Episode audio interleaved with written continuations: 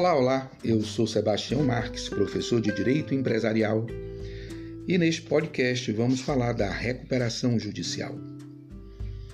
O artigo 47 da LFRE inicia a disciplina legal da recuperação judicial afirmando o seguinte: a recuperação judicial tem por objetivo viabilizar a superação da situação de crise econômico-financeira do devedor a fim de permitir a manutenção da fonte produtora, do emprego dos trabalhadores e dos interesses dos credores, promovendo assim a preservação da empresa, sua função social e o estímulo à atividade econômica. A regra deixa clara a sua finalidade: permitir a recuperação dos empresários individuais, das EIRELI e das sociedades empresárias em crise em reconhecimento à função social da empresa e em homenagem ao princípio da preservação da empresa. No artigo 48 da referida lei, estão delineados os requisitos que o devedor deve atender para que o juiz autorize o processamento do seu pedido de recuperação. Veja que não estamos falando ainda na concessão do pedido do devedor, mas apenas no deferimento de seu processamento. Diz o artigo 48: poderá requerer recuperação judicial o devedor que, no momento do pedido, exerça regularmente suas atividades há mais de dois anos e que atenda aos seguintes requisitos: cumulativamente, não ser falido e, se o foi, estejam declaradas extintas por sentença transitada em julgado as responsabilidades daí decorrentes. Inciso 2. Não ter há menos de cinco anos obtido concessão de recuperação judicial. Inciso 3. Não ter, há menos de cinco anos, obtido concessão de recuperação judicial com base no plano especial, de que trata a seção 5 deste capítulo. Último inciso: não ter sido condenado ou não ter, como administrador ou sócio controlador, pessoa condenada por qualquer dos crimes previstos nesta lei.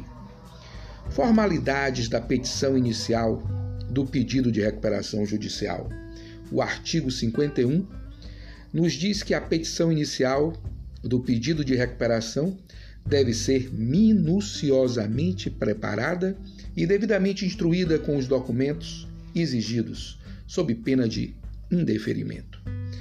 Caso a petição inicial esteja em desacordo com as determinações constantes do artigo 51, deve-se determinar a emenda da inicial, nos termos da legislação processual. Muito bem. Mas e se for deferida? Se for deferida, inicialmente, entre as medidas destacam-se a designação do administrador judicial, que ficará encarregado do procedimento de verificação e habilitação dos créditos, e a determinação da suspensão das ações e execuções individuais contra o devedor. Além do administrador judicial, cuja designação é obrigatória, é possível também que seja constituído o Comitê de Credores, órgão facultativo. Deferido o processamento de recuperação judicial, os credores poderão, a qualquer tempo, requerer a convocação de Assembleia Geral para a constituição do Comitê de Credores ou substituição de seus membros. É o que está no artigo 52, da parágrafo 2 da referida lei. Por fim, destaque-se que o devedor não poderá desistir do pedido de recuperação judicial após o deferimento de seu processamento, salvo se obtiver a aprovação da desistência na Assembleia Geral dos Credores. Além de proferir a decisão deferindo o processamento do pedido de recuperação judicial, o juiz ordenará a expedição de edital para publicação no órgão oficial, que conterá o resumo do pedido do devedor e da decisão que defere o processamento da recuperação judicial, a relação nominal de credores, em que se discrimine o valor atualizado e a classificação de cada crédito, e a advertência acerca dos prazos para habilitação dos créditos. O procedimento de verificação e habilitação de créditos será conduzido pelo administrador judicial e redundará na formação do quadro geral de credores, o qual determinar, determinará os legitimados a votar na Assembleia Geral. De acordo com o artigo 7 da lei, a verificação dos créditos será realizada pelo administrador judicial, com base nos livros contábeis e documentos comerciais e fiscais do devedor e nos documentos que lhe forem apresentados pelos credores, podendo contar com o auxílio de profissionais ou empresas especializadas. Em princípio, pois, é o próprio devedor quem indica os seus credores, na relação entregue ao juiz junto com a petição inicial. É possível, porém, que dessa relação apresentada pelo devedor não constem certos créditos, bem como que alguns deles estejam relacionados com equívocos. Assim, o artigo 7, em seu primeiro parágrafo, prevê que, publicado o edital, os credores terão prazo de 15 dias para apresentar ao administrador judicial suas habilitações ou suas divergências. Após o período de habilitação ou divergência, o administrador judicial, com base na relação inicial fornecida pelo devedor e nos documentos apresentados pelos credores, terá prazo de 45 dias para publicar edital contendo a relação de credores. Com essa relação de credores, feita pelo administrador judicial, o comitê, qualquer credor, o devedor ou seus sócios, ou mesmo o Ministério Público, terão 10 dias para apresentar impugnação. Caso, todavia, não haja impugnação, a referida relação se consolidará como quadro geral de credores. Pode ser que algum credor não tenha apresentado sua respectiva habilitação ou divergência no prazo legal de 15 dias, fazendo-o posteriormente. Nesse caso, é considerada retardatária Conforme visto no artigo 52, inciso 3 da lei, é, na decisão que defere o processamento do pedido de recuperação judicial, o juiz ordenará a suspensão de todas as execuções contra o devedor, na forma do artigo 6 desta lei, permanecendo os respectivos autos no juízo onde se processam. O artigo 6, por sua vez, tem a seguinte redação: O deferimento do processamento da recuperação judicial suspende o curso da prescrição e de todas as ações e execuções em face do devedor, inclusive aquelas dos credores particulares do sócio solidário. Da leitura dos dispositivos legais transcritos, conclui-se que a regra é a suspensão das ações e execuções individuais contra o devedor, que teve o processamento do seu pedido de recuperação judicial deferido. Devendo-se ressalvar, porém, as ações que demandam quantia ilíquida, as reclamações trabalhistas, as execuções fiscais e as execuções movidas por credores cujos créditos não se sujeitam à recuperação judicial, como a alienação fiduciária e o arrendamento mercantil. Estas não são suspensas.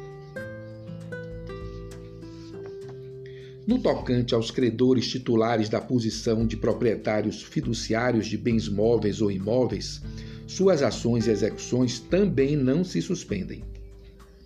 Por fim, quanto à expressão sócio solidário, constante da parte final do artigo 6, o STJ entende que trata apenas do sócio, que tem responsabilidade ilimitada e solidária, como o sócio da sociedade em nome coletivo, por exemplo.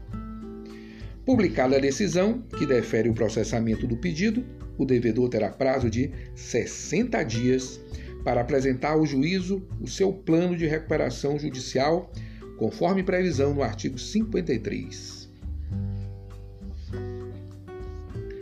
O artigo 50 descreve em rol meramente exemplificativo, que medidas o devedor pode propor em seu plano de recuperação judicial para a solução da, de sua crise econômico-financeira. Medidas essas que podem ser simples, como a concessão de prazos e condições especiais para o pagamento das obrigações vencidas ou vincendas, ou complexas, como a cisão, incorporação, fusão ou transformação de sociedade. Antes de obter a concessão da recuperação judicial, o devedor deverá apresentar certidão negativa de débitos tributários, ou a conhecida certidão positiva com efeito de negativa. É o que determina o artigo 57, conhecida como CND. Para facilitar o cumprimento dessa regra, a própria lei previu a criação de um parcelamento tributário específico para devedores em recuperação judicial.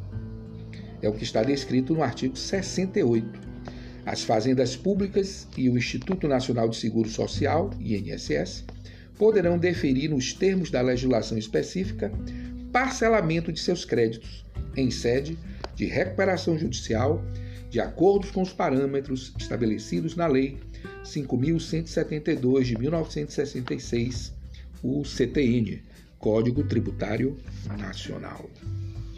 Não havendo objeções dos credores, aprovação tácita, havendo aprovação do plano na Assembleia Geral, com ou sem alterações, ou aplicando o juiz a regra do artigo 58, será finalmente concedida a recuperação judicial do devedor.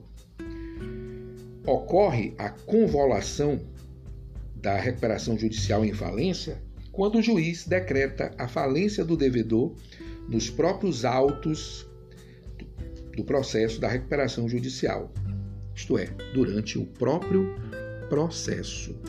Isso pode ocorrer de acordo com o artigo 73, nas seguintes situações: por deliberação da Assembleia Geral de Credores, pela não apresentação pelo devedor do plano de recuperação no prazo, quando não houver sido rejeitado o plano, por descumprimento de qualquer obrigação assumida no plano de recuperação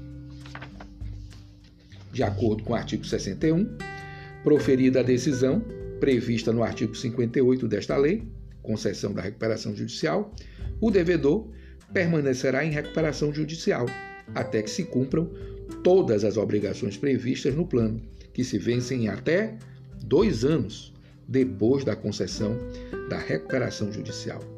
Assim, mesmo que o plano tenha previsto obrigações a serem cumpridas em prazo superior a dois anos, o processo de recuperação judicial só durará dois anos.